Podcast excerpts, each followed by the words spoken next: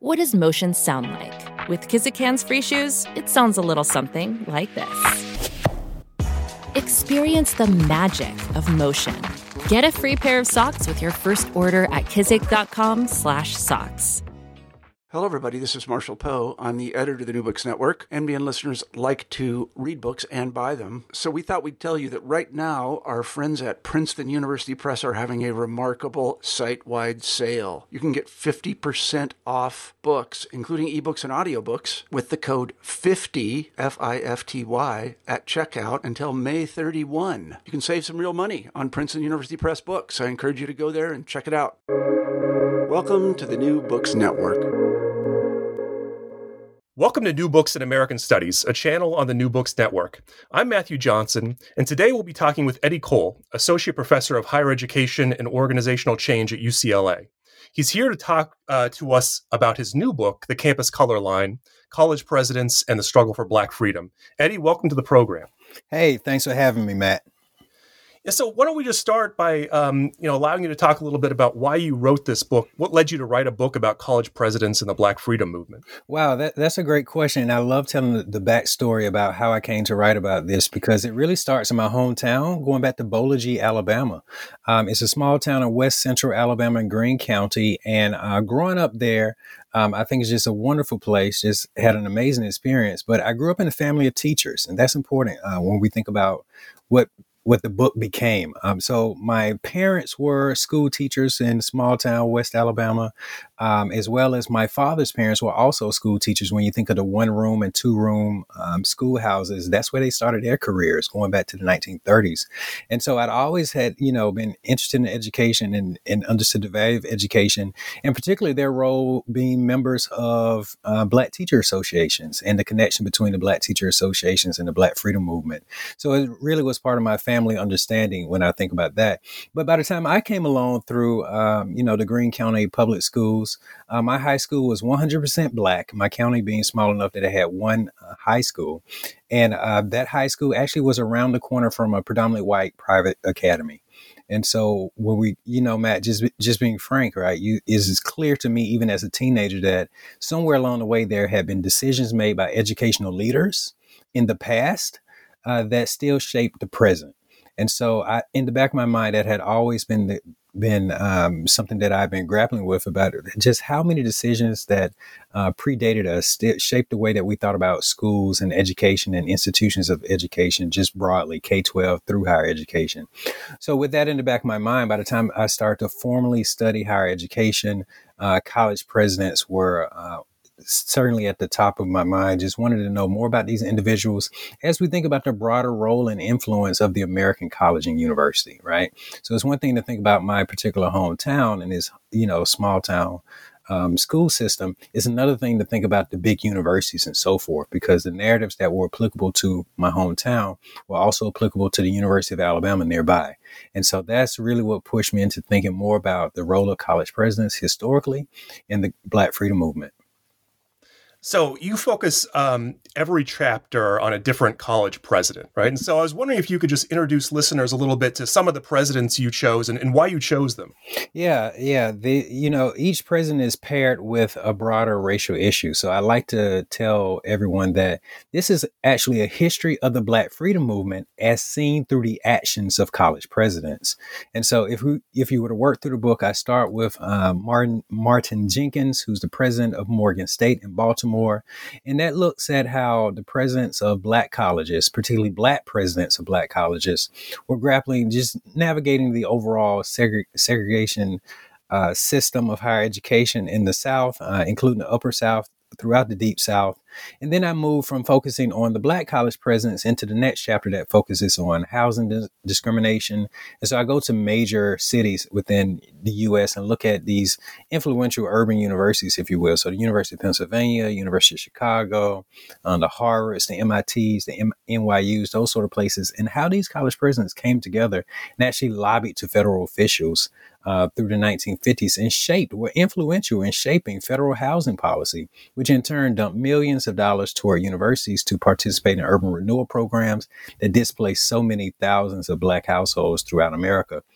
And then from there, I talk about college access being a racial issue and picking on myself, right? At the UCLA, uh, the University of California system, and looking at uh, the UC system and how there was tension in the organizational structure of said system, and where you could have a campus chancellor in the University of California system that was uh, supportive of the Black Freedom Movement, an advocate for racial equity, but at the same time, the University of California system from the system office, um, oftentimes someone like Clark Kerr um, running the UC system, uh, butting heads with uh, Franklin Murphy, who's the chancellor of UCLA. And then from there, I moved down south. I do uh, I studied uh, John Davis Williams at the University of Mississippi and Frank Rose at the University of Alabama. And I use those two examples as a before and after, if you will, around this broader question about desegregation, deep south, all white universities, right? And so you look at a John Davis Williams, and I follow him after, mostly after the James Meredith uh, uh, you know, enrolls as the first black student at the University of Mississippi?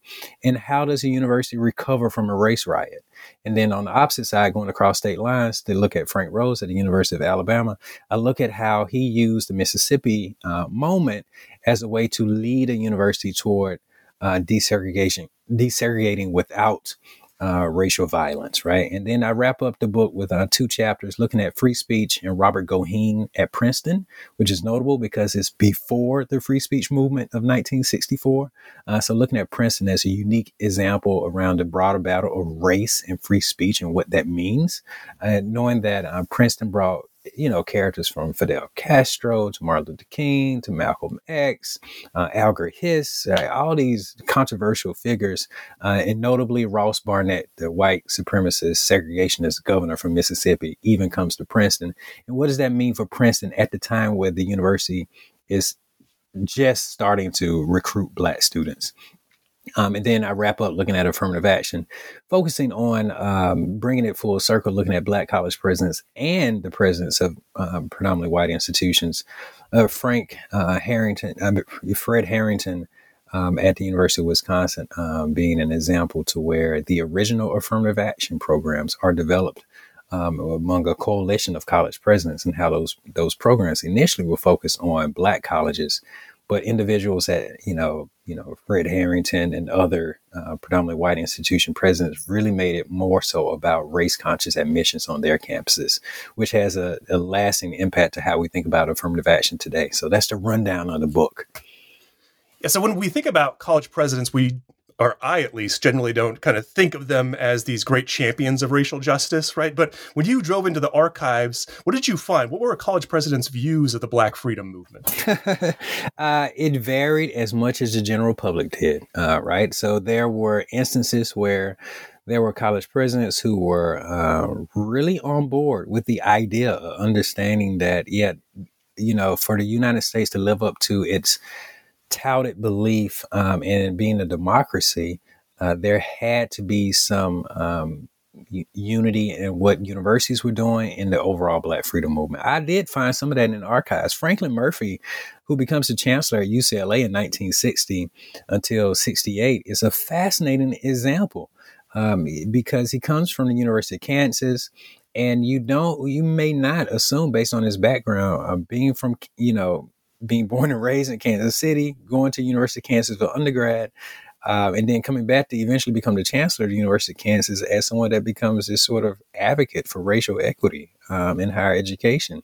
Uh, but he does, um, and he comes to Los Angeles to take over UCLA, and um, he runs into many challenges in trying to push for UCLA uh, much faster than, say, the UC system was ready to go. Um, so that becomes uh, something interesting to find in archives, a surprise, if you will.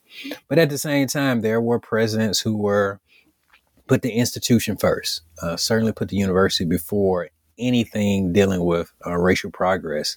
And I look at Lawrence Kimpton, who's chancellor of the University of Chicago in the 1950s, as a perfect example in really pushing for urban renewal programs that, despite the University of Chicago enrolling Black students, despite the University of Chicago uh, issuing public statements, even in the Chicago Defender, about how much it values Black students and does not discriminate, at the same time is actively working to shape housing policies uh, that work counter to anything that the university is saying publicly and completely displaces so many black households, both in the Woodlawn community south of Hyde Park, um, as well as the Washington Park um, community. That's predominant. These are both predominantly black. That also borders Hyde Park to the west. You know, one of the things that really struck me about the book is that if a researcher didn't do what you did and just looked at the the president's public statements, that they would never they would generally think that most of these presidents were opponents of the Black Freedom Movement. But if you do what you do and get in, deep into the archives and um, what you show is that a lot of these presidents um, behind the scenes were doing really important racial inclusion work that didn't really show up in public, right? And so I was wondering if you could talk a little bit about that. Like, what, what were some of these presidents doing behind the scenes um, that really worked to advance racial inclusion? Oh wow! I mean, yeah, I mean, this is so much going on when you look at the college presidency, and I, I always like to emphasize that if you want to uh, studying any issue on a college campus, at some point it comes through the president's office. And so there's so much richness when you really get into both the formal records of the president's office, but also um, the private correspondence and their personal papers as well. So, a couple examples that stand out to me. Uh, I, I look at Robert Goheen at Princeton University as someone who surprisingly, right? Uh, you may not see it in public statements, but behind closed doors, he ends up meeting uh, with so many black leaders in the Princeton Township community. And so publicly, Ross Barnett, again, you know, segregationist governor from Mississippi, comes to Princeton, New Jersey to speak on the Princeton campus. And I mean, that obviously runs counter. It's a slap in the face, as many local residents said, to really fighting for uh, racial progress. But what Robert Goheen, as president of Princeton, realizes he has to do is actually step beyond the campus and actually go into the community. And he meets with A.D. Tyson, who's a prominent pastor of a local AME church. Uh, he, you know, he he demands that contractors with Princeton University uh, have non-discrimination clauses. He removes numerous names of uh, apartment renters and so forth that if they discriminate, they can't be on university uh, recommended housing lists. All these sort of meetings and conversations are happening behind closed doors. And so a theme throughout the book really is understanding presidential networks, particularly these silent networks that oftentimes, um, you know, these presidents were actively shaping policies and practices that had direct racial implications on American society, not just the U.S. college, but on American society at large. But to be able to pull that off and to sometimes appease the most conservative alumni these presidents had to do so silently. Absolutely fascinating to understand and see that unfold when you really get into the archives and see just how influential the American college has been, and particularly how these individual leaders have shaped the Black freedom movement. Yeah, I think one of the other great things you do in this book is you show a lot of the constraints that presidents worked with, right? Is that even if they were somewhat sympathetic with the Black freedom movement, it's not like they could just jump in. Uh, at least it's kind of you, as you describe it, they can't really just do whatever they want to do at the university, right? So, like, what are some of the problems that presidents face when they try to advance racial inclusion? uh, there's always money, right? So you can follow the money, and oftentimes, you know, these these universities, obviously, the scale is significantly different today, but it's a direct parallel, if you will, um, past the present to understanding, you know, these presidents can't upset an alumni donor base, right? Um, you know, then, you know, or now. And that was a restriction, particularly coming post World War II, which is what I focus on the 1940s into the 1960s. And when you look at post World War II, there's this massive expansion of U.S. higher education. Enrollment grows. Um, I mean, it outpaces any projections that any university leader expected uh, all you know there's just so much going on. Buildings are going up everywhere. And so money becomes so critical to what the university needs to survive and thrive and keep up with the demand for higher education. So there's that part. There's the alumni donors and uh, you know private foundations and all the other, other sort of things. But then are also influential trustees. You can never sleep on just how complicated uh, government appointed people are uh, sitting on the board of trustees, uh, whether you're a state supported institution, or in the case of a University of Chicago or Princeton University or University of Pennsylvania, these are very influential, very wealthy individuals who are sitting on the board of trustees. You got John D. Rockefeller III on the Princeton board of trustees at this point, right? Uh, and similar other people, Marshall Field and, you know, the wealthy Chicago generations of them, Marshall Field III and Marshall Field IV. Uh, these individuals uh, certainly steer, they're significant um, in pushing back on what college presidents want to do. In the case that racial equity oftentimes worked against uh, what some of these wealthy trustees uh, were used to doing in the sense of how they made their money. So there's this, you know, this obviously, if we're going to talk about racism in higher education, you can't not talk about capitalism and the role of shaping the fight for racial equity. So these are some things that are pressed up against uh, these college presidents, as well as the the influx of media, right? television wasn't as big of a thing in the 20s and 30s, but by the time we get to the 50s and 60s, uh, you know, national, if not international, broadcasts really shaped the perception of a number of these colleges and universities. Now, I always like to point out this this wonderful, wonderfully insightful uh, example from the front front page of the Wall Street Journal in April 61 talks about what it means for some of these universities to enroll students from other nations. And once they get to America, they get on the college campus and they see just how prominent racism is once they are on the U.S. college campus. So all of those factors uh, make it quite complex with how these college presidents can or cannot fight for racial equality. And so, you know, with all of these constraints that are going on that you really document in the book, you end the book with the rise of affirmative action admissions, right? And so mm-hmm. I'm wondering how in the world do we get affirmative action admissions with all these constraints uh, on college presidents? Uh, great question. Uh, well, it, it really comes back to, you know, 1963, right? The bloody year of 1963. And by that point, you've got, you know, John F. Kennedy as president of the United States for a couple years now and the campaign promises that he made around civil rights had not materialized. That's just to be frank. And so when you think about the images of, say, Birmingham, Alabama, this is a notable one, right? Uh, you know, May 63, or even, you know, a few weeks before that, Martin Luther King's letter from the Birmingham jail in April 63.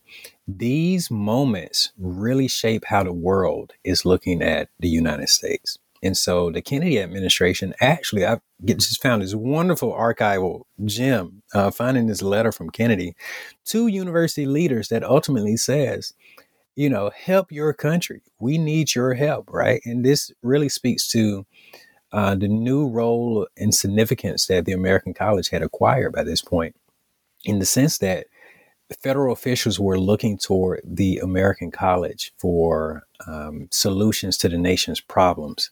And in turn, federal officials looked toward college presidents because they led the institutions that were supposed to have the solutions to the nation's problems.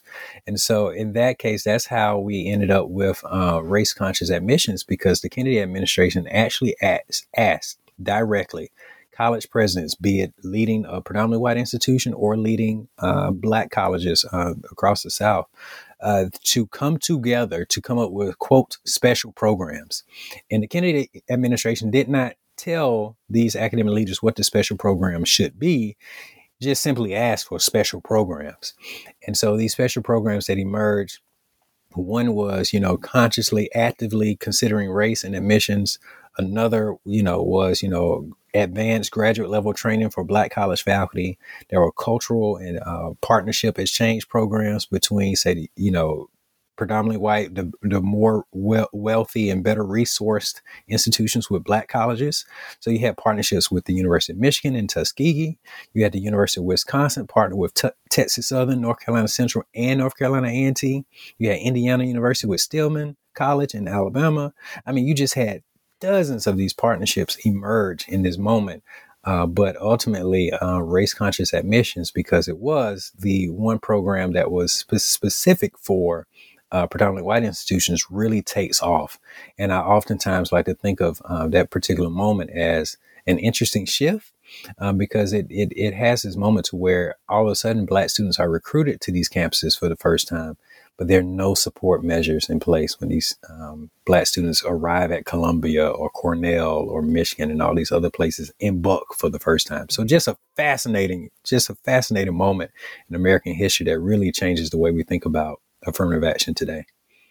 Yeah, so this book, you know, it talks about some things that um, listeners might expect affirmative action uh, segregation housing discrimination things that we you know often associate with the black freedom movement but it also introduces some issues that probably listeners don't normally connect with the black freedom movement like institutional autonomy and free speech. I mean could you explain a little bit about how those issues are connected to the black freedom movement on oh, college campuses? yeah you know this is this is just it's I, I love that question because the book is so far reaching. Uh, you know, took me forever to do it, it seems, but it's so far reaching in the sense that, yeah, when you think about institutional autonomy, right, organizational structure, that's one of the more, more, um, you know, complicated, uh, bureaucratic uh, setups within higher education. And what that does is what it how it shaped the Black Freedom Movement was it created built-in stall tactics that a university or college could not change too swiftly. Um, and we don't often think about uh, those kind of structures shaping the overall fight for the Black freedom movement. And what does it mean when a university leader says, yes, I want to support um, the Black freedom movement. I want to back, you know, the campus, you know, NAACP. I want to support, you know, our student freedom riders, but university structures and policies in place slowed down even the chancellor or the president for a particular campus for being able to do that sort of thing. And when you're talking about, um, you know, academic freedom and institutional autonomy and free speech, these things are interwoven because what does it mean for a faculty member or even a student to actually come out and speak, uh, you know, to challenge white supremacy, right? To come out and actually say, we need, uh, you know, more black faculty on this campus, right? All those sort of mechanisms in place actually stifle that sort of language, that sort of push that occurs on campus. So yeah, there are the there are the blatant things, right? There, there's obviously housing discrimination and affirmative action and so forth, but there's so many other aspects of the university life, if you will, uh, that was really pushing against what these presidents and what students particularly uh, could do during this moment that we don't typically think about. So you work in at UCLA's Graduate School of Education. I'm sure that you know at least some of the students that you teach want to become higher ed administrators at some point, right? And so, like, are there any lessons from this book that you that, that they can learn from? Yeah, absolutely, right. So one thing uh, that I that I always like to point out is uh, just the value of listening and seeing the community as an equal partner within the uh, educational enterprise. Oftentimes, without what we see throughout history, and what I what I tend to pick up on today is that academic leaders, uh, university leaders, uh, senior level administrators, oftentimes are preparing a public statement in response to an issue. Uh, oftentimes, and not thinking about how can they engage a particular issue in partnership with the community or the students or the faculty and so forth.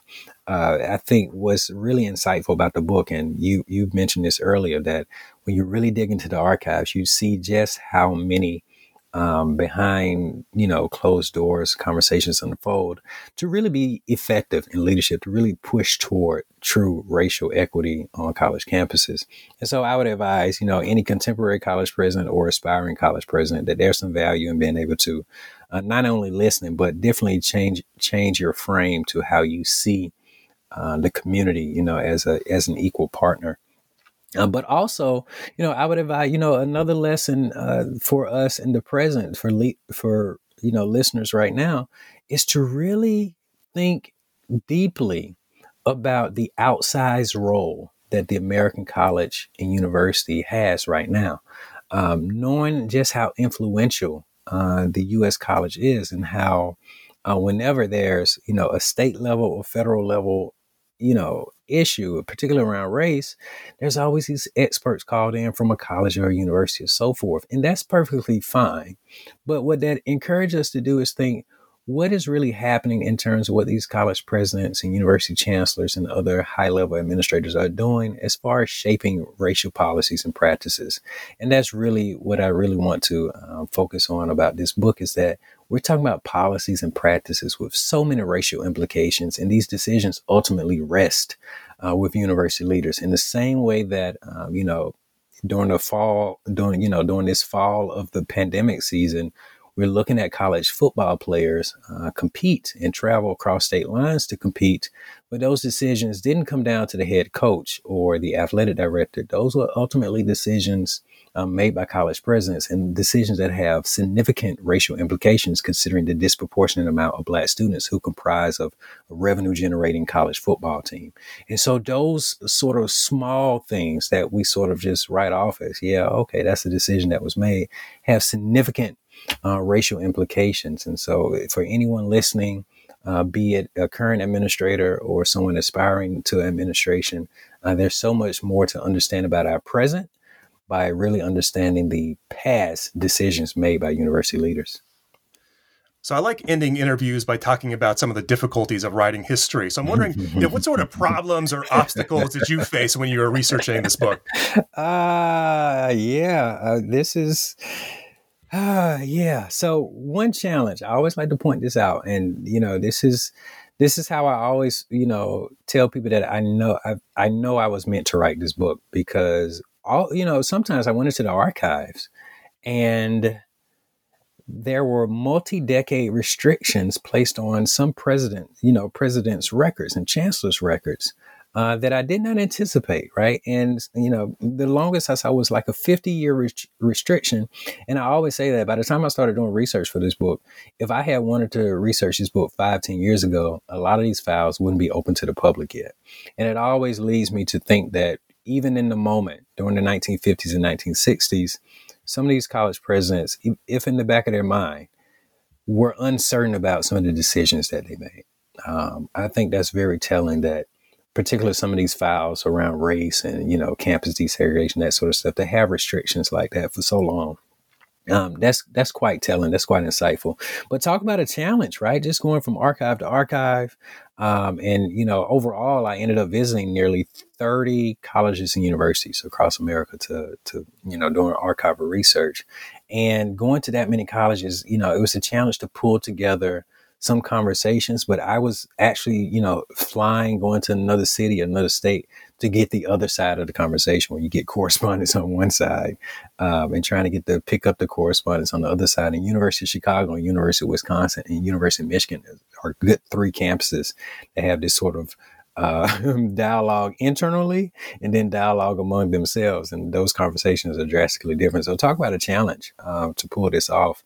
Uh, it was no easy feat um, at all, but I certainly feel um, quite, you know, rewarded uh, by what has become with this book and what it tells us um, so much about our present. Yeah, well, you should be. This is an excellent book. Um, Eddie, thank you for being on the program. My pleasure. Thank you for having me. Always happy to chat. The book is the uh, the campus color line: college presidents and the struggle for Black freedom. And thank you for tuning in to New Books in American Studies, a channel on the New Books Network.